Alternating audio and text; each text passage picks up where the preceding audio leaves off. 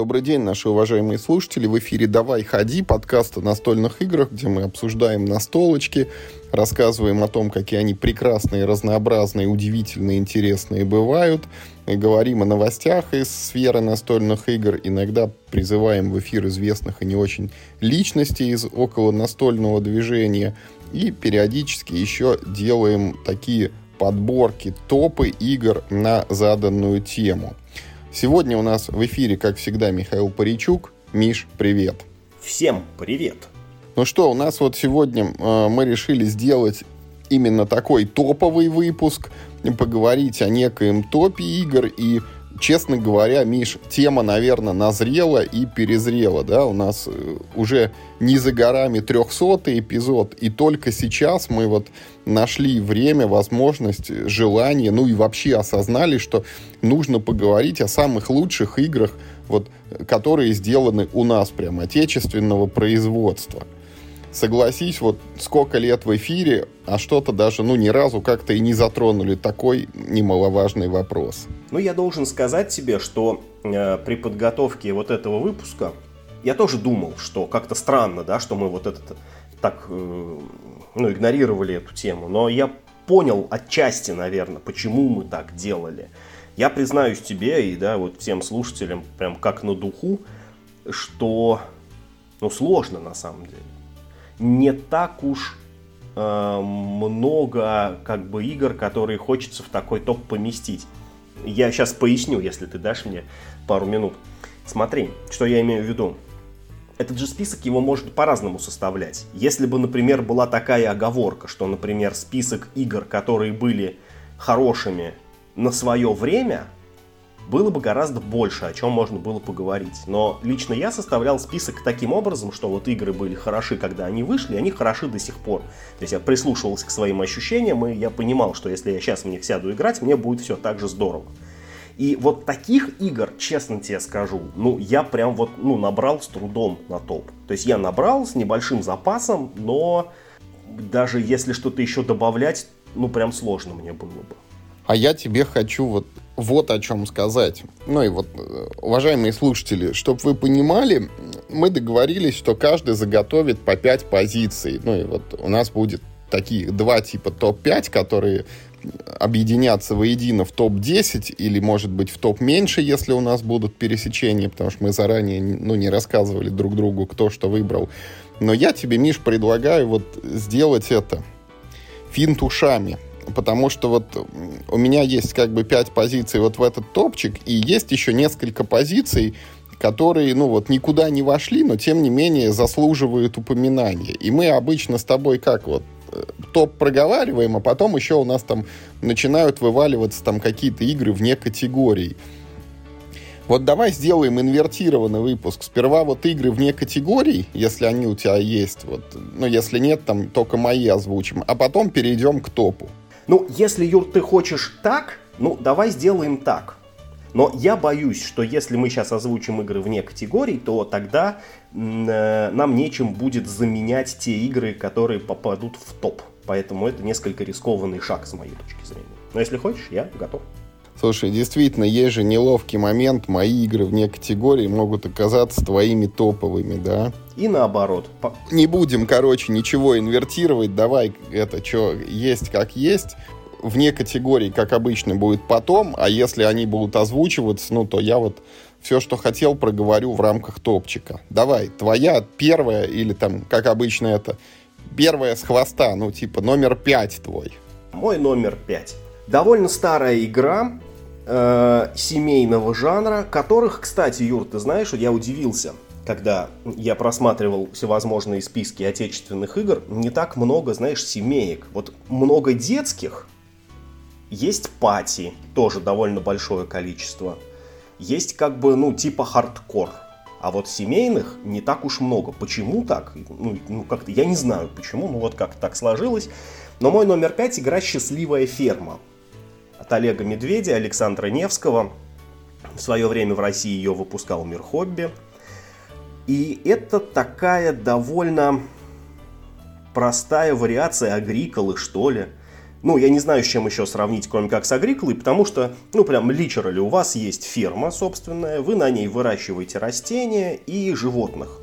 Растения вы выращиваете в основном для того, чтобы их потом скармливать животным. Животных у вас, по-моему, четыре вида. Есть свинья, корова, овца и заяц. Они едят разные растения.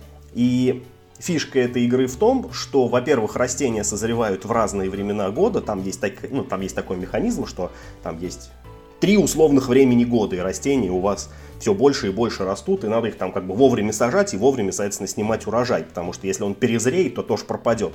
А самый главный прикол в том, как у вас растут эти животные. То есть, если в агриколе, когда у вас животные размножаются, их становится больше количественно, то здесь животные увеличиваются в размере, вот знаешь, как будто взяли докторскую колбасу, вот нарезали на крупные такие куски, и вот как бы в центр вставляют дополнительно, и твоя докторская колбаса, она вот все длиннее, длиннее, длиннее, длиннее. Не так, не так. Корова тут это устроена по принципу таксы. Она вот так в стороны разъезжается, и у нее задние лапы от передних все дальше, дальше и дальше. Ну да, ну, ну это почему только корова? Тут все четыре животных так устроены, что у вас вначале есть только как бы ну, голова и, так сказать, круп, а тело э, вы как бы туда ну, пристраиваете, когда, собственно, животное съедает нужную, э, ну, нужную там, короче, порцию с вот этих как кормов, комбикормов. Вот. И это довольно простая, но очень увлекательная игра. Мы в свое время наиграли в нее, ну, не один десяток партий. Она сопровождается очень хорошей, милой такой рисовочкой. В ней все механизмы хорошо работают. И эта игра вот, ну, вот как бы в ней вот все хорошо сделано, понимаешь? В ней нет каких-то таких прям вот блестящих находок, но тем не менее все, что в этой игре есть, оно в ней не просто так и работает прям вот как часы. И я считаю, что это очень хорошая игра. Не знаю, выпускается ли она сейчас, но в свое время э, она мне нравилась. Уверен, что сядь я в нее поиграть сейчас, я с удовольствием тоже проведу не, несколько вечеров. Слушай, ну вот ты, конечно, вспомнил, эта игра вот где-то в чертогах разума у меня потеряна, и вот кроме того, что в ней можно сделать свинью-лимузин, я, честно говоря, и, и, и помнить-то ничего не помню про нее. С одной стороны, это вроде как неплохо, но то ничего вот со знаком минус, нечего про нее мне сказать со знаком минус. А со знаком плюс, ну да, какое-то было такое миленькое оформление, но вот процесс, Миш, вот убей, вот ни морковок, ничего не помню, что вот эти карточки подкладывались, и животные вот растягивались, но по какому принципу они подкладывались, что там, чем кормить, кого надо было. У, убей, как бы это, ничего не воспроизведу. Ну что ж, это хорошо, что такую игру мы вспомнили, может быть, не самую популярную. Оно и неплохо, я думаю. Что у тебя на, да, на последнем месте. Мой номер один, и ты все мои номера, ну, номер пять, как бы тоже первый с хвоста, вот ты все мои номера точно будешь подвергать критике, и это начнется, ну, прям сразу, потому что вот на пятом месте у меня идет Свинтус. О, я знал. Нет, кстати, Юр, ты знаешь, я не буду подвергать э, его критике, потому что, ну, это как бы, это ж твой топ. Но я, как бы, я знал, что Свинтус там будет. Я могу только подвергнуть его, ну, типа, критике с той стороны, что это не отечественная игра, это, ну, как бы народное творчество, и говорить, что она, ну, принадлежит какой-то стране, там, да, это, ну, это странно просто. Ну, возможно, но как бы вот у меня история сложилась так, что когда я этот нашел Свинтус, я, конечно, подозревал, что он похож там на одну из традиционных карточных игр, которую мы там в детстве играли, но тем не менее в формате вот именно настольной игры, как игры там с некой уникальной колодой, он нам зашел. Я, я понимаю все, что это клон Уна по факту. Даже, ну, не, не Уна, а вот каких-то других игр, что тут, э, ну, тот случай, когда решения игроков, они, ну, так себе решения, да, это просто игра по фану, но я ничего не могу с собой поделать. У меня до сих пор лежит вот та самая э, колода Свинтуса, вообще самого первого там какого-то издания. Я с большим интересом когда-то тестировал Свинтус э, 2.0, и он меня, с одной стороны, впечатлил, потому что там появились всякие прикольные фишки, с другой стороны, немножко расстроил, потому что там появились вещи, которые, ну, там, я не люблю в настольных играх. Вот такие знаешь, квесты статусы, когда там ты должен теперь сидеть, высунув язык, а ты там подними левую руку и держи ее там, а ты делай что-то еще. Не так давно буквально в прошлом, наверное, году мы играли вот в этот какой-то кибер Свинтус, или как он там назывался это, где надо было QR-код... Неон. Да, Свинтус Неон, где надо было сканировать QR-коды, значит, какие-то это шуточные анекдоты э, заслушивать из интернета и даже клеить наклейки, как вот почти как, ну, да что, собственно, прям как в Легаси. И это тоже было, конечно, с одной стороны интересно, с другой анекдоты были так себе, но в целом было неплохо. И вот до сих пор, ну вот как это ни странно, я при случае готов в него сыграть, поэтому вот мой топ 5 или топ-1 с хвоста, это именно эта игра, которая все еще живет и здравствует. У нее есть какое-то неприличное уже количество там изданий на разные темы, там зомби, вирусы, там э, такие иллюстрации, сякие иллюстрации, какой-то есть там свинтус то ли 3D, то ли в кубе. Ну, я думаю, это явно не последний. Там будет еще, мы доживем и до 4.0 какого-нибудь свинтуса. Это такой вот как у Мосигры есть Шахкал, так и у мира хобби есть Свинтус, игра, которую ну, не бросят никогда и будут развивать, наверное, вечно. Ну да, это уже такой, знаешь, сам по себе бренд. Э, я, я не знаю, в курсе ли ты, там выходил какой-то Криптос Винтус, кажется, он называется. Там механика уже не такая даже, как в, ну, типа в оригинале. То есть это не 101, а там как бы более самостоятельная игра, типа. То есть уже это... Типа 102 уже. Ну, там, там какие-то надо сет, по-моему, собирать. Я сейчас ну, как не помню, честно говоря. И Swintus 3D это вообще игра на кубиках, да. То есть это уже как бы, ну, бренд, просто сам в себе бренд. Уже там эта механика, ну, я так думаю, что может даже уже и вторичной является отчасти. Ну, понятно, да, он живет уже сколько, да, кормит мир хобби, я думаю, тоже ощутимый процент там в их доходе именно со Свинтуса. Ну, это, ну, как мы с тобой давно сформулировали, да, Свинтус это русский Манчкин. Ну, вот, что выросло, то выросло. Ничего не поделаешь. Мой номер 4 более комплексная игра, дуэльная. Так сказать, инди-разработка. То, что ближе всего у нас да, находится к инди-разработке. Тоже уже серия, тоже уже много лет живет, переиздается, развивается. И, по-моему, очень даже неплохо себя чувствует. И это игра Бестиарий Сигиллума. Петр Вибе, ее автор, ее, так сказать, идеолог, издательство Интоглиф, который, собственно говоря, насколько я понимаю, из Петра Виби тот только и состоит. И уже сколько этой игре лет-то, боже мой, с 2014 года она существует, то есть уже почти десятка. За это время вышли там дополнения, переиздания, компьютерная версия. Вот только что буквально закончилась на у Crowd Games, значит, компания по изданию какой-то там очередной делюкс версии со всеми-всеми дополнениями. И видишь, народ берет, народ берет. Э, по жанру это кто-то хорошо вот на Тесере написал, что это шашки для дотеров. И доля истины в этом есть. Сначала в первой так так сказать, в первой части игры сначала вы драфтите персонажей, э, которые почему-то мне вот, ну, напоминают всегда героев из Disciples 2. Такие они готично-мрачные и все из себя, значит, э, темные, короче, угловатые.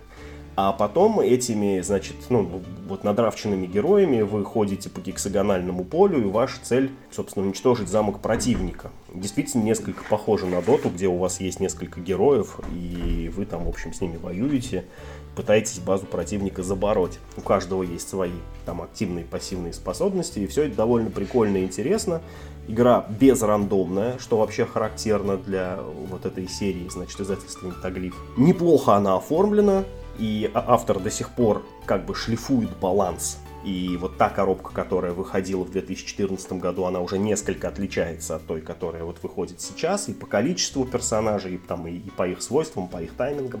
Но мне кажется, это очень крутая штука, и я, в общем-то, рад, что ну, в свое время поиграл. Наверное, фанатом я не стал, но игра мне очень нравится. Слушай, это хороший этот э, вариант ведь Петр Вибе вот в своем этом бестиаре он изобрел еще несколько ну, ну, вещей, которые не делал никто до этого. Ну, во-первых, он напечатал правила игры шрифтом из Дьявола, ну, и этого явно не стоило делать, и он потом исправился. Он не из Дьявола, он, он там черти откуда, и да, и лучше бы, лучше бы напечатал Times New Roman. Потом он придумал делать, значит, компоненты из, я не знаю, как это называется, вот такой поролон, не поролон, короче, какой-то это... Вой... Это называется пенокартон. Пенокартон, короче. Вот для меня это то ли поролон, то ли войлок. В общем, какие-то такие штуки, которые чихнешь, и они улетают, но при этом, наверное, это недорого обходится в производстве. И они толстенькие зато, их брать удобно. Да, зато они толстенькие, это как бы вот вы из бумажечки нарезали, если листочки, они просто лежат на столе, и это неудобно. А если придать им как бы объем, чтобы вот она как шашка стала, ее хоть можно рукой взять, это намного круче. Ну, ты прав в том, когда говоришь, что это дота такая настольная, причем это, ну, тоже он, возможно, один из первых, кто изобрел делать доту на столе, потому что с 2014 года появились потом и всякие другие еще игры, но это, наверное, все-таки одно из первых было. И как и настоящая дота, вот там до сих пор продолжаются эти правки баланса, когда там одному что-нибудь подбавь, другому что-нибудь убавь. И в свое время я в нее тоже играл. Ну, честно говоря, она меня не зацепила, хотя в целом все неплохо, но вот из такого уровня самая любимая моя игра это «Сундук войны», а Сигилум отличается тем, что там все-таки когнитивная нагрузка, она, ну, чутка выше вот комфортного вот, для меня уровня, потому что там надо изучать все вот эти свойства героев, продумывать, как они там друг с другом комбятся, потом ты вот этой системой кулдаунов следишь, когда у тебя там что-то активировал и сколько ходов осталось, когда ты снова сможешь там какое-то заклинание применить. Короче, это для меня оказалось в настольном формате тяжеловато. Вот моя опция это сундук войны, когда у тебя юниты, ну, все примерно ходят одинаково там, но у каждого есть какая-то одна такая условно небольшая отличная черта, которую тоже можно там в нужный момент как-то вот с умом применить. Твой номер четыре. Ну, мой номер четыре, это тоже прогнозируемо, и тоже, наверное, ты будешь меня порицать, это зельеварение что не говори, а прошло много лет, и я все еще готов в него играть в разных сочетаниях, там и в базу, и с дополнениями, и даже вот, ну, так сложилось, сейчас же и вторая часть как бы выходит, вот-вот выходит уже полгода, но пока все еще не вышло, да и, и в двух еще там вариантах, попроще и посложнее. И это, знаешь, такая история, она, ну, чем-то похожа на свинт, что вот как бы выходит, выходит, выходит. Не с такой, конечно, периодичностью, а сильно реже, но тем не менее новые коробки какие-то придумываются, новые модификации, новые фишки, которых раньше не было. С одной стороны, говорят, игра устарела. Говорят, оформление э, у нее какое-то не такое, хотя мне вот ну, то самое первое, еще такое, с коричневыми рамками, кажется прекрасным. Потом его переделали в такие более бледные рамки. Вроде говорят, стало сильно лучше, по мне особо ничего не изменилось. Вторая часть, в которую я сыграл один раз, я ее полностью, конечно, не прочувствовал, но она теперь ошеломляет вот этими картами формата Таро. Сразу увеличились требования к габаритам, потому что стол ну, ну, весь будет заполонен ими. Но, тем не менее, вот в 2023 году мы все еще можем собирать вот эти зелья и все еще получать от этого удовольствие. Ну, в отличие от Свинтуса, я, конечно, сам пореже, наверное, зельеварение раскладываю. Может быть, ну, есть там элемент лукавства, потому что как вроде как за предыдущие заслуги там по совокупности это место присуждается. Но это реально классная игра. И вот мой 2007 год, когда я с этим зельеварением познакомился, ну вот он до сих пор где-то во мне там внутри живет. Не, не 2007, что-то я вру, 2005 оно вышло. Слушай, ну мое мнение про зельеварение ты знаешь. Это вот как раз тот, э, как яркий представитель довольно большой группы игр, которые были хороши для своего времени, но играть в них сейчас, ну это, ну это скучно. Это... Она никогда не была особо какой-то там типа сильно азартной.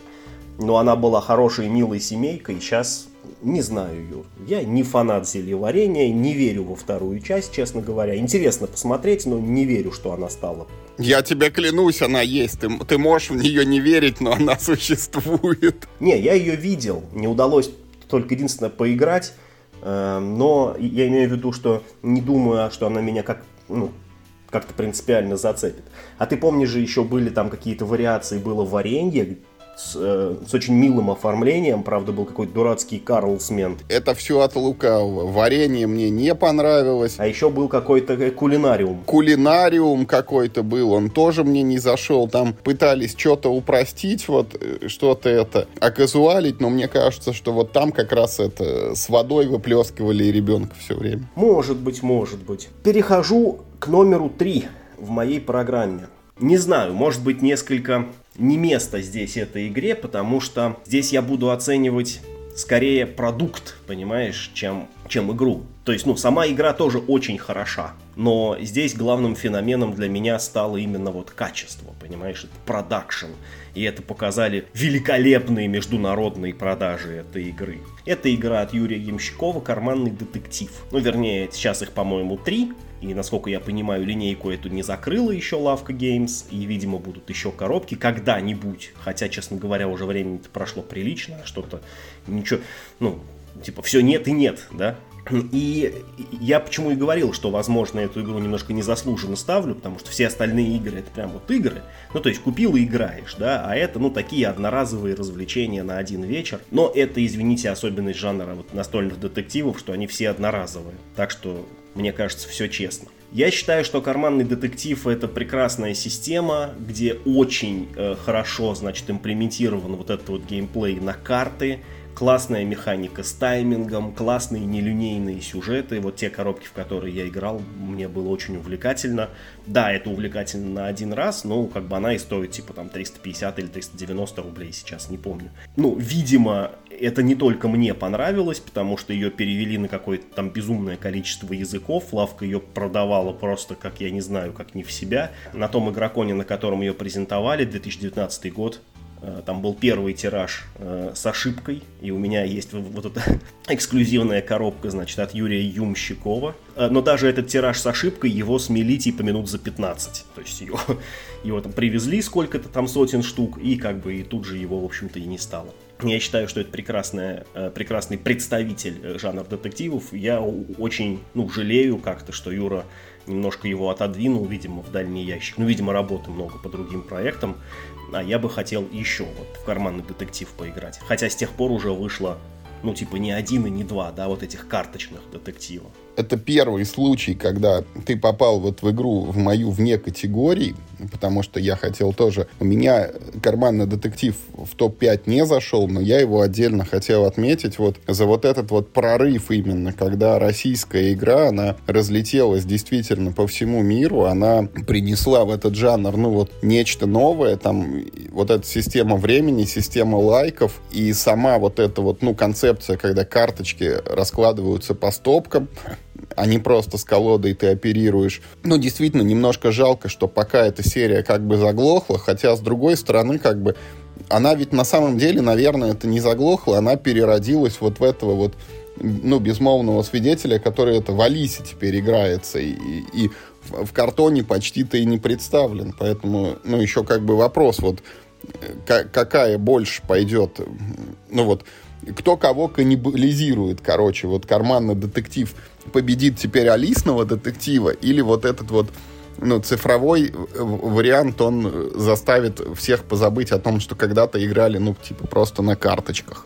Или правильные игры завалят э, всех своими детективами, там, да, про Чикаго. Еще один вариант. Там совсем другие детективы, как бы, они устроены по-другому и, и на другую аудиторию, потому что карманный детектив ты почти кому угодно отдал, вот человек разложил и начал играть, а с Чикаго, извините, там надо повозиться. Да ладно, перестань, такая же. Э, только там не только карты есть, а еще и поле. Шерлок Холмс тут его тоже это кому хочешь дай, и все сыграют. Так, ну что, мой тогда следующий пункт. Да? Мой номер три — это находка для шпиона. Это игра, которая так же, как и карманный детектив, она, во-первых, разлетелась по всему миру, во-вторых, она точно так же состоит, ну, только из карт, в-третьих, она требует фактически от игроков, ну, только разговаривать друг с другом, и это уникальный случай, когда, ну вот игра придумана чуть ли из ничего, то есть там в коробке есть всего лишь несколько карточек, и этого достаточно, чтобы сгенерировать клевый игровой процесс. И более того, были же уже, ну, типа, последователи, вот эта вот игра «Кто хамелеон?» или как так она называется. И еще, по-моему, что-то «Заяц» какой-то вот, который, ну, прям вот на грани, мне кажется, очень близки к тому, чтобы вот сказать, ты прям вот, ты это не сам придумал, а вот взял, ну, именно оттуда, из шпиона. Да, все так, это прям клоны. Я не знаю, как оправдать их существование, но вот пользу находки могу еще сказать, что это уникальный случай, когда игра, ну вот, она, во-первых, она заходит вообще на любую аудиторию. Во-вторых, ну, как бы, мы уже много раз говорили, что вот есть такая прекрасная игра «Криминалист», после выпуска которой нет никакого оправдания людям, играющим в мафию, ну, как бы, вот можно признать, что «Криминалист» все-таки его там надо осваивать, правила изучать, там, может быть, кому-то тяжело карточки считывать и придумывать там сценарии, вот как там кто-то погиб, но вот не играть в находку шпиона никаких как бы этих э, оправданий нету. Это все очень просто. Это игра разговорная, и она же тоже вышла там каким-то уже очень большим количеством коробок. Была там просто находка шпиона, потом была вторая часть, потом был какой-то доп там с машиной времени, потом пошли там находка шпиона со Звездными войнами, не знаю, наверное, еще какие-то... DC. Да, DC, и главное еще, как они попали, когда Э, вот вышел этот Бонд, и по-английски она-то называлась это Spyfall, перекличка с этим, со Skyfall.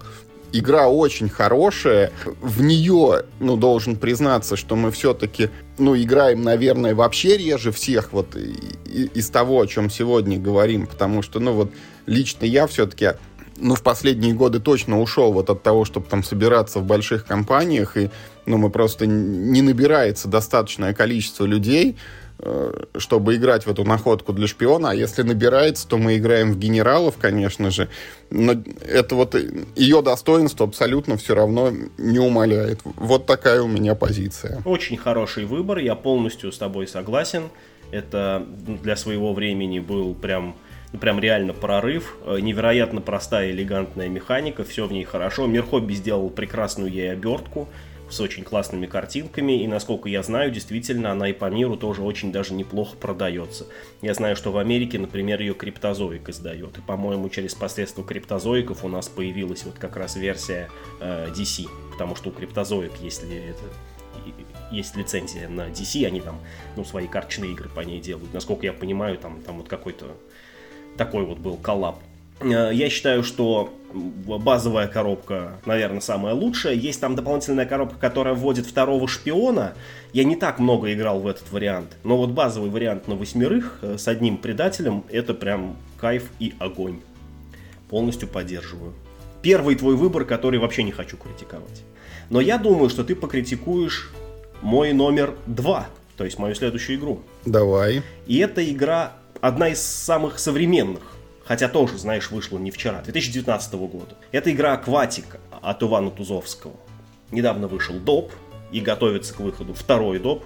Недавно Максим Верещагин в Телеграме его тизернул, так сказать. А, на мой взгляд, э, совершенно прекрасная игра, про построение своего табло, наверное, так лучше всего сказать. На подводную тематику всяких там тритонов, русалок и прочих, короче, подводных чудовищ, а с классной такой механикой, где ты, ты карту построил, и надо на нее, короче, нажимать, как на кнопочку. Каждый раз, когда ты на нее нажимаешь, она дает тебе немного другой эффект. Там эти эффекты в столбик перечислены, ты, ты вот нажал, у тебя эффект, как я это называю, пробулькивается. Ты нажал, у тебя пузырек с ним лопнул, и как бы карта немножечко всплыла. Потом нажал, она там ну, и, еще всплыла.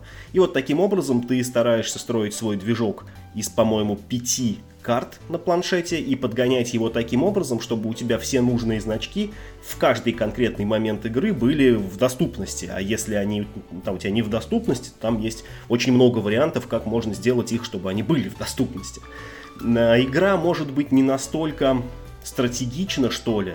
Я бы вот, вот тоже отнес ее в разряд семейных игр, Вместе с тем она очень интерактивна, в ней много классных механизмов, шикарное оформление, очень хорошее. Э, там только единственный момент вот э, в ту версию, в которую я, по крайней мере, играл, это какое-то старое достаточно издание, там немножко были проблемы с цветами пластиковых компонентов, но, может быть, уже это пофиксили, я, в общем, современные переиздания не видел, но я прям очень э, с большим удовольствием играл в акватику, и я уверен, что если я в нее сяду сейчас, то мне будет так же весело, как там год или там два назад, когда я с ней познакомился. Слушай, но тут мне не за что тебя критиковать. Я могу покритиковать только сам себя за то, что вот до сих пор так в эту акватику и не сыграл, хотя, наверное, возможности были, но что-то вот не нашлось причин уделить время именно этой игре. Вот ничего плохого про нее сказать не могу. Может быть, выход второго допа, он будет каким-то вот толчком, вот, который нас побудит там на нее дополнительно внимание обратить. Наверное, ведь эта механика пробулькивания, она в чем-то уникальна там и нигде, или если и встречалась, то мало где. И это тоже хорошо тогда. Ну, мы любим игры, в общем-то, в основном не за оригинальную механику, а за веселую механику, да, и даже если бы эта механика не была уж там супер оригинальной, в этой игре она очень здорово сделана. Прям вот, ну, прям вот реально приятно этим заниматься, понимаешь? Ну, как-нибудь сыграю. А теперь, короче, мой второй э, этот пункт, второе место. Э, эта игра, это уникальная, Миша, игра. Вот у меня самого практически никогда не бывает желания, ну, в нее поиграть, там, кому-нибудь предложить, сказать, типа, давай вот разложим именно это. Но когда это делают другие люди, я всегда соглашаюсь, и ни разу не было такого, чтобы мы сыграли, и вот мне не понравилось, я, ну, чем-то бы расстроился или думал, да ну, типа, зачем вот время только зря потратили. Эта игра взлет разрешен. Ух ты, слушай, я не ожидал ее в топе у тебя увидеть, я думал, она попадет вне категории, сюрприз-сюрприз. Она реально хорошая, она очень простая подходит для неигроков. To Ride, она, конечно, не дотягивает, но к нему очень близка. А если говорить о базовом to Ride, который, ну, мне уже просто вот надоел из-за того, что ты карты берешь, берешь, берешь, берешь, берешь, ходов 20, а потом начинаешь ими играть, играть, играть, и это все очень сильно соскриптовано, то вот в партии во взлет разрешен, ну, все гораздо интересней. Да, у игры как бы есть тоже вещи, которые не всем, может быть, понравятся, там силен элемент вот этого TXZ, когда ты можешь своим действием прям очень сильно насолить какому-то другому сопернику, и в ситуации, когда играют, например, 5 или 6 человек, это, ну, очень чувствительно выходит, и можно даже услышать в ответ, типа, почему именно меня? Ну, мол, ты потратил свой целый ход, чтобы сам ты никуда не продвинулся, а кому-то значит, нанес урон. Там есть элемент везения, потому что бывает там карты заходят, и тогда ты молодец, или бывают карты не заходят, и тогда у тебя получается пустой ход. Но вот как-то, знаешь, она собралась вот из своих составных частей, и вот очень хорошо они все подошли друг к другу. То есть игра получается, вот она хоть и на шестерых человек, но ходы делаются быстро. Есть хотя и там и TXZ, и можно кого-то там немножко отмотать, от победы отдалить, но все равно играется где-то вот минут 40 45, ну, может быть, максимум час, вот если в шестером. У нее очень красивое оформление, вот эти качественные компоненты. Обязательно кто-нибудь берет в руку самолетик и вот так вот вжж, показывает, как он улетает в небо. Еще и тема такая, знаешь, вот много ли вы знаете игр именно про аэропорты, вот в которые самолеты, ну, не летают, а, извините, ездят вот туда-сюда по этим рулежным дорожкам. Поэтому вот по совокупности всех вот этих частей нельзя, вот я просто не могу не отметить, ну и особенно отрадно, что с этого года игру подхватило издательство Экивоки. Вот Экивоки, короче, сейчас издает этот взлет разрешен. И я держу пальцы крестиком до сих пор, что когда-нибудь сделает Хаген Тимирязев дополнение вот это про Конкорды, которое он когда-то показывал, но оно было какое-то тяжеловесное и показалось ненужным. Но я верю, что оно все равно вот когда-нибудь Конкорд тоже это в небо поднимется. А так очень хорошая игрушка. Если кто не играл, вот я я прям, ну, рекомендую. Да, и нужно сказать, что игру придумал Хаген Тимирязев. Это человек, который сам сидел за штурвалом аэробуса. Вот он работал прям пилотом в тот момент, когда ее придумал. Сейчас, по-моему, он уже куда-то там это ушел несколько лет как на повышение. Сам самолет не сажает и в небо не поднимает. Слушай, ну да, прикольно, что ты ее вспомнил. Это ж такая прям действительно история очень красивая, что прям пилот, да, причем он представлял ее очень красиво на том же, по-моему, игроконе 19 года, или может это, это был 18 год, когда он был в своей летной форме, у него были стюардессы, он сам ее показывал, сам разрабатывал и рассказывал эту, эту так великолепную историю, что вот я сам пилот, я вот люблю небо, там все вот это, и хочу, чтобы была вот классная игра про самолеты, которую вот можно было бы вот людям дарить. Только они в ней не летают. Ну вот, он, понимаешь, вот у него такая придумалась, и она очень круто выглядит, он очень заморочился с продакшеном, там великолепные картинки, очень хорошие компоненты, это же тоже была ну, изначально он же ее как бы сам издавал, да, там, типа за свои деньги, так сказать, как сделал, там, за свои деньги издавал, и это все, конечно, очень здорово. Игра действительно неплохая. Я в, нее с удовольствием играл, но она во мне как-то, ты знаешь, перегорела быстро. То есть, как продукт, я готов отметить, что это действительно одна из лучших, ну, как бы, коробок, выпущенных э, в России. Ну, или, по крайней мере, от российского автора. Не знаю уж там, где она печаталась. Но как игра, ну, вот она, ну, как бы, я согласен ее отметить просто, типа, значком вне категории, но что это прям там, типа, прям вот одна из лучших игр, сделанных в России, ну, я, ну, вот, наверное, так громко не стал бы кричать. Но кричи тогда твой номер один. Легко. Тем более, что это, по-моему, первый повтор у нас, да? Ну, не считая, вот, что я там вне категории у тебя попал. Первый повтор. Пати Гейм. Мир хобби. Александр Ушан.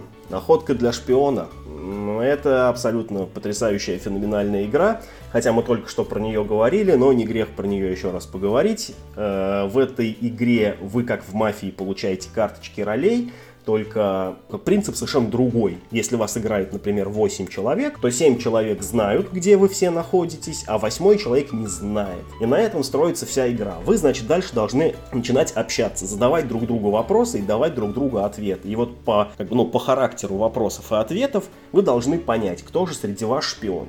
На это вам дается по базовым правилам 8 э, минут. Если за 8 минут вы не успели э, значит, э, этого самого шпиона раскусить, то шпион выиграл. Или если вы назвали шпионом не того, то, соответственно, шпион тоже выиграл. Вот, собственно, и все правила. Можете покупать коробку и играть. И это совершенно прекрасная альтернатива мафии, в которую мы вот сколько раз играли, столько раз мы играли 5, 6, 7, 8 партий. Оторваться совершенно невозможно. Партия очень быстрая, да, то есть там еще есть ограничения по времени. И чем более ваша группа вот в эту игру погружена, да, то есть чем, чем больше вы в нее играете, тем становится интереснее. С одной стороны, да, у вас замыливаются карточки, их в базовой коробке 30, можно купить дополнение, где их еще там штук, по-моему, 20 лежит, и там есть еще как бы некоторые другие коробки, которые частично, ну, тоже вот с базовой коробкой совместимы, то есть количество вот этих локаций, так, их, да, их можно экстенсивно увеличивать.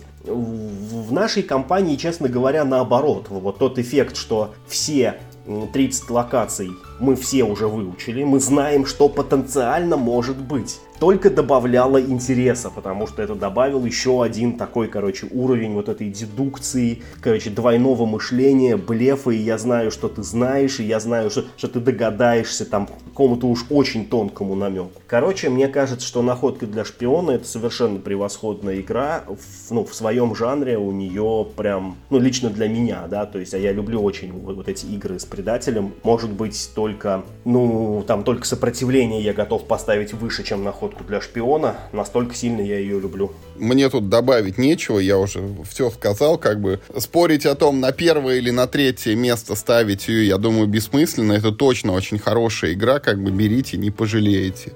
Ну и мой номер один, Миша, он, наверное, тоже предсказуем хотя вот, когда я сейчас назову это название, то толком и непонятно будет, какая именно игра имеется в виду, потому что это... Но у меня уже в глазах позеленело от того, как бы, от, от ожидания. Да-да-да, так и есть, потому что это, это эволюция, короче, которая, ну, просто вот с ней произошло что-то непонятное. Вместо того, чтобы эволюционировать и прийти вот к какому-то, ну, вот, от начала к концу, да, то у нас, как бы, эволюция распалась на несколько веток. Есть вот эта вот базовая зеленая с ящерицами на рубашках, ну, как бы первоначальная версия. От нее сперва отпочковалась красная коробка случайных мутаций, где был другой геймплей. Потом появилась вот эта экспортная версия эволюция, которая с такими прекрасными рисунками и с переделанной механикой, и с планшетами, где у тебя, типа, каждый вид имеет еще и численность. Потом появилась эволюция новый мир, вот это вот, ну, типа вот первоначальная зеленая с улучшенной графикой. Потом еще возникли океаны, которые, ну, вроде типа та же самая эволюция, только под водой. Из них из всех выбираем, Миш, вот по логике, ну, мне больше всего нравится самая вот эта первоначальная версия. Неважно, что у нее ужасная графика, там есть оговорки, что мы типа не берем с собой дополнение, где там воятся материки, и у тебя вот не одна игровая зона, и три образуются. Наверное, мы не берем вот эти вот трава и грибы, какое какое-то такое полушуточное дополнение. Ну и вот по идее я должен тогда говорить, что была вот эта зеленая эволюция, а потом из нее сделали новый мир, свежую российскую версию. Но новый мир, что-то мы поиграли, он неплохой, но в нем есть один огромный минус. Даже с дополнением, ну там маловато свойств вот этих вот всех, а я уже привык к богатству, к этому исходному разнообразию, ну и вот хочется, чтобы можно было сделать все, что угодно из своих вот этих животных. Причем мы когда говорили про зелеварение, я же уже много раз рассказывал в подкасте, как я пытался сделать к нему доп и не преуспел. А вот с эволюцией я в свое время преуспел, потому что больше 10 лет назад я чутка модифицировал правила. Мне в игре больше всего нравится вот этот элемент, когда ты создаешь, ну вот, неведомую зверушку свою, обвешенную какими-то свойствами. Но когда ты играешь, у тебя часто там то еды нет, то тебя хищники сожрали, и у тебя разваливается эта зверюшка.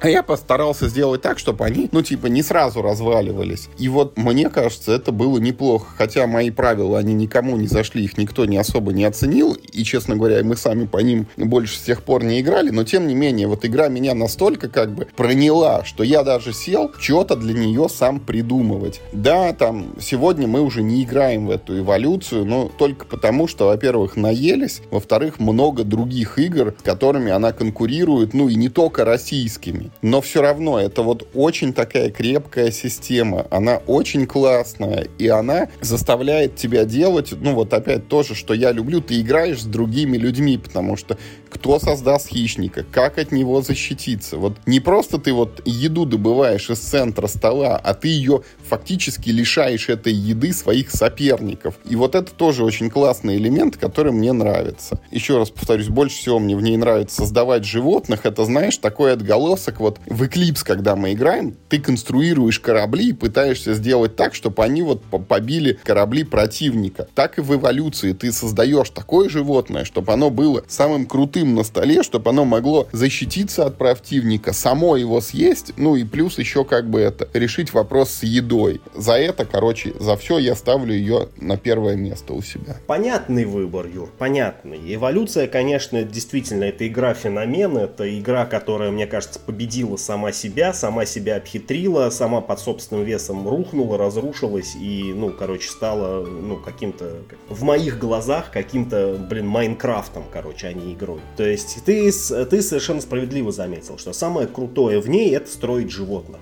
И это действительно очень круто. Что с ним происходит потом, как-то все отодвигают на второй план. А вот это как раз тот момент, на котором э, мне игра перестает нравиться. То есть строить животных... Э, я сейчас как бы сразу оговорюсь, что мы говорим ну вот про самую первую, да, про зеленую эволюцию, которую вот ты как раз поставил на первое место. То есть то, с чего все началось. Э, дырявые, корявые правила, непонятно с едой, непонятно с хищником, который съедает слона там за один присест. Тоже ничего не непонятно, фиксы, пофиксы, блин, короче, аддоны, ничего это не сработало, как она была дырявым решетом, так она дырявым решетом и осталась, но прикольная. Ее любили за то, что она позволяет тебе делать буквально все, что угодно. Для настольных игр я не думаю, что это хороший подход. Делать все, что угодно в настольной игре не стоит. Поэтому моя любимая версия та, что вышла на Западе, где систему приструнили, ей дали такой как бы загончик, ее обрезали, у тебя на животное по три карты, но зато есть еще размеры популяция, да, ты не можешь делать этих вот там, короче, там чудо, юдо, рыба, кит,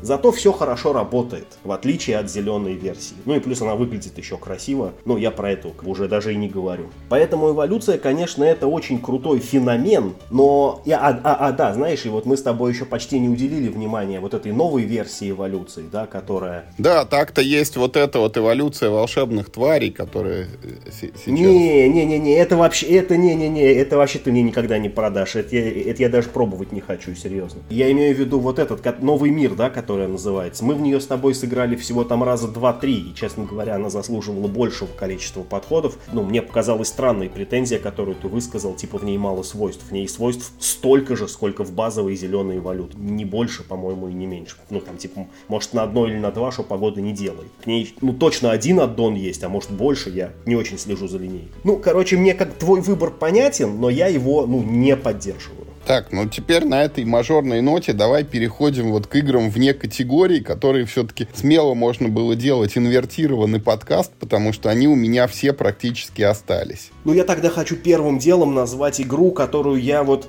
очень бы хотел включить в топ и даже, наверное, включил бы, если бы я сыграл в нее за всю жизнь больше двух раз. И эти два раза, они были по времени разнесены там типа годами. ну типа вот, то есть я играл в прототип один раз, и один раз я играл в финальную версию, типа спустя там два или три года. И это игра смартфон от Ивана Лашина. Это великолепная э, экономическая стратегия про создание своей такой технологической корпорации, которая торгует всякими гаджетами во всем мире. Очень крутая, прекрасно сбалансированная, много новаторских э, вещей. Ты в ней по-настоящему чувствуешь себя, ну, ну, вот не просто как в евро, да, что ты там это, ну, там, типа, шило на мыло меняешь, а ты именно чувствуешь себя промышленником, который в современности, значит, ну, выпускает какой-то высокотехнологичный продукт. Очень крутая игра. И я думаю, что если так посмотреть, если уж как бы, ну, отбросить, что называется, все обиняки, да, то Иван Лашин это, наверное, самый лучший, самый успешный современный автор. Не думаю, что кто-то сейчас может составить ему конкуренцию по качеству продуктов. Вторая его игра, которую я тоже бы хотел назвать, это «Индустрия». Тоже очень хорошая игра э, с интересным аукционом. В ней еще очень сильно тащит тематика и компонент. Хотя игра сама достаточно абстрактная, но, но ту тематику, которую Мир Хобби ей придал, ей очень как бы, ну, идет такой, знаешь, начало 20 века в Российской империи, это прям очень здорово. Туда же у меня попала эволюция, мы про нее как только что проговорили. Погоди, ты просто сейчас это убежишь, да, и ты сразу вот попал в мои, я их тоже сейчас быстренько проговорю, я перед Ваней Лашиным должен извиниться, потому что смартфон у меня тоже вот чуть-чуть вывалился и не попал в топ-5, но он заслуживает, безусловно, упоминания. Я люблю экономические игры, смартфон прекрасная экономическая игра, и вот за свою эту экономическую модель он точно вот там в какой-то зал славы виртуально это должен быть занесен. И вот индустрию я готов отметить заочно за свое незаслуженное невнимание, потому что коробка, которую я получил из рук Вани Лашина в прошлом году, у меня до сих пор лежит как бы в целостности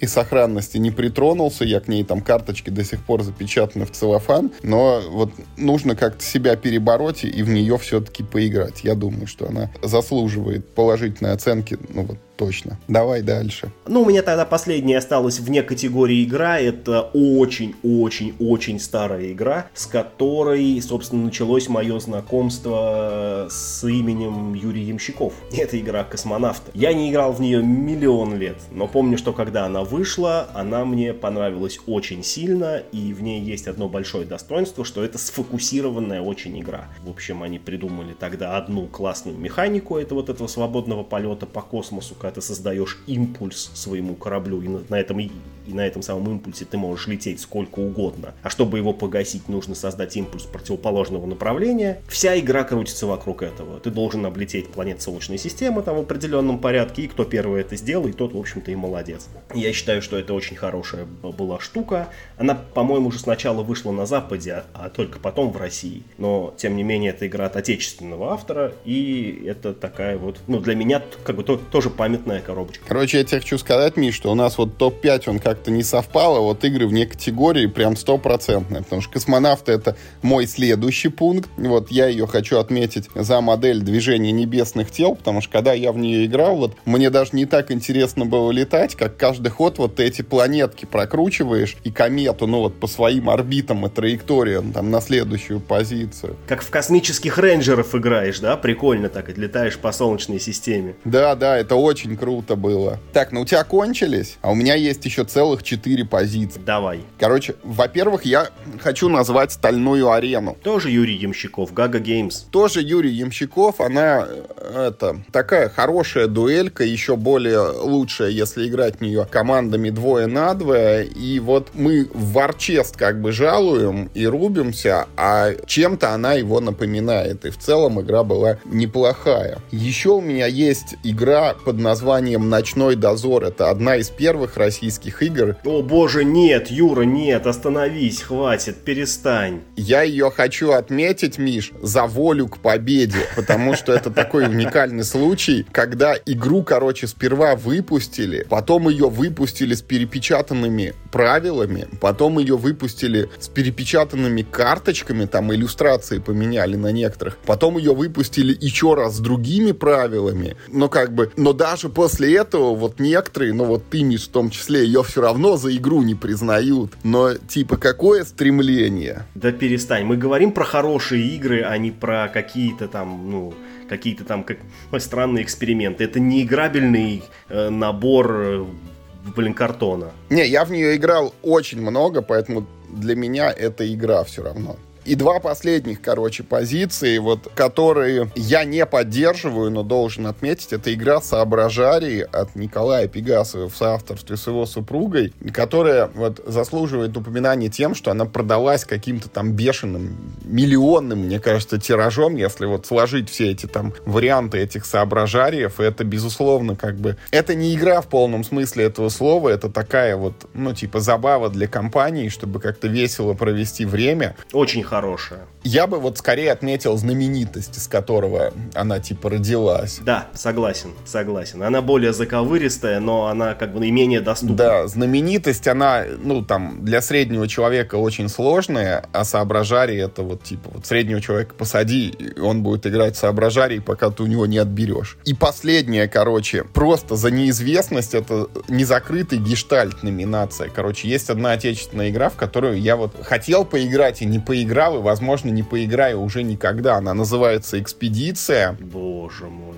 И это была... Я напоминаю, у нас тематика подкаста «Лучшие». Не странные, не экзотические, а лучшие. А может быть вот... Ну, я просто мимо нее прошел, а вдруг она хорошая, короче. Это игра вот про ролильные гонки, которая выглядит, ну, вот примерно как каркасон. Ты каждый ход подстраиваешь квадратный тайлик, ну, и типа трассу продолжаешь, продолжаешь, продолжаешь. И там была уникальная фишка, была вторая еще стопка этих тайликов, только они были прозрачные, и на них там то ли тучки, то ли солнце. Короче, это погода. Вот можно было поверх трассы выкладывать. И когда я покупал там в магазине когда-то колонизаторов и Сумерки Империи, потом Дремучий лес там и что-то еще, ну, типа Эва, Век динозавров, вот там была эта экспедиция, я тоже хотел ее купить, но я как-то пришел и все, ее там нет. А это было вот время, знаешь, когда интернета толком не было, и когда ты вот пропустил серию сериала, ты пропустил ее навсегда. Так и я вот пропустил эту экспедицию, никогда в нее не поиграл. И, может быть, ничего хорошего в ней нет, но вот она у меня в памяти до сих пор сидит и до сих пор любопытна. А что ж там такое было? За эту неизвестность, как бы оставшуюся, я ее упоминаю. Очень странный выбор. Это игра, которая продавалась эксклюзивно в магазинах Экспедиция. Ну, типа, что хорошего там может быть? Юр, у нее на T-серии рейтинг 4,25. 4 на Тисере. О, боже мой. Какой кошмар. Да, но слушай, я хочу под занавес скорее отметить не игру, а издателя. Можно? Я так это сделаю, да, потому, ну, конечно, можно. потому что есть такой довольно молодой еще издатель, это Тимашов Games, и, на мой взгляд, это очень крутое начинание, да, то есть они начали с фототура, сейчас они делают фототур про Америку, и у них есть еще несколько проектов, которые готовятся сейчас к выходу, все они меня очень интересуют, я сейчас не буду пока их озвучивать, потому что я не знаю, можно или нельзя, мне надо спросить, но мне кажется, что подход, который, значит, использует Евгений Евгений Тимошов э, к своим э, проектам, он заслуживает всяческого поощрения. И фототур прекрасная игра, она очень хороша. То, что сейчас вот, эта американская версия выходит, не хуже. Я надеюсь, что... А, это же все русские игры, да? Вот. И я надеюсь, что ну, они продолжат свою работу и впишут себя, да, еще в историю. Они пока еще ребята молодые, у них все впереди, но я бы, как что называется, экстерном, их бы тоже отметил всю их работу в целом. Слушай, а я тоже маленький по скриптум. Вот недавно был в Подмосковье этот игрокэмп от мира хобби. Ну, такая типа игротека на все выходные. И там показывали новинки, и в том числе показывали вот уже, видимо, предрелизную версию вот этого вот городского убийцы, которую мир хобби там пилит. Такое ощущение, что то лет пять. Но вот это тоже, считай, отечественная игра. Вот как эту экспедицию мне интересно посмотреть из прошлого, а вот это вот один из немногих случаев, когда мне вот из текущих проектов вот прям любопытно попробовать, что ж они там такое такое придумали. Ну, я тогда, как ты отметил этот ужасный ночной дозор, я тогда вот тоже за волю к победе я отмечу э, Берсерк. Причем оба. И тот, и другой. А тот вообще воскрес, понимаешь? Вообще уникальный случай, когда игра умерла и воскресла, да? И вот видишь, она воскресла, а у нее, оказывается, фанаты живы. И видишь уже, э, в общем, все раскуп. Они тоже воскресли. Да, да, да. Они проснулись такие тоже, как эти самые, как подснежники, знаешь, после того, как снег сошел, такие, опа, оказывается, круто, и оказывается, можно и турниры делать, и прям по 100 человек в больших городах турниры собирают и, понимаешь, тиражи раскупают под ноль. Круто же. Я вот сам, ну вот не хардкорный, вот, да, это, это игрок в Берсерк, но вот мне так нравится, что эта игра вот, вот просто существует, понимаешь, столько лет она все существует. Это так круто, я так вообще, ну, всегда, мне кажется, это, это так сложно делать вот коллекционную карточную игру, а вот этот Берсерк до сих пор, вот он прям вот живет, и, ну, я надеюсь, процветает. Прям... Ну, ну, я надеюсь, процветает. Ну, конечно, процветает. Куда ему деваться? Ну что, наши уважаемые слушатели, вот такой он получился у нас выпуск про лучшие игры отечественного производства. Пишите нам в комментариях, с чем вы согласны, а с чем нет. Вот кажется ли вам, что Свинтус, Зелеварение, Эволюция, может быть, это уже устаревшие игры, их не стоит упоминать, то никто не играет во взлет разрешен, а находка для шпиона это вообще не игра, потому что там только одни разговоры. Может быть, на первое место надо было ставить индустрию, или на первое место надо было ставить карманный детектив, или на первое место надо было ставить вот этот Берсерк. Или есть какая-то еще популярная отечественная игра, на которую мы незаслуженно просто не обратили свое внимание и не упомянули ее в подкасте. В общем, нам интересно, как всегда, ваше мнение. Пишите нам комментарии, делитесь своими мыслями, поспорьте с нами или там в чем-то нас поддержите. Подписывайтесь на наш телеграм-канал играйте только в самые хорошие игры, даже если они отечественные. И главное, не болейте.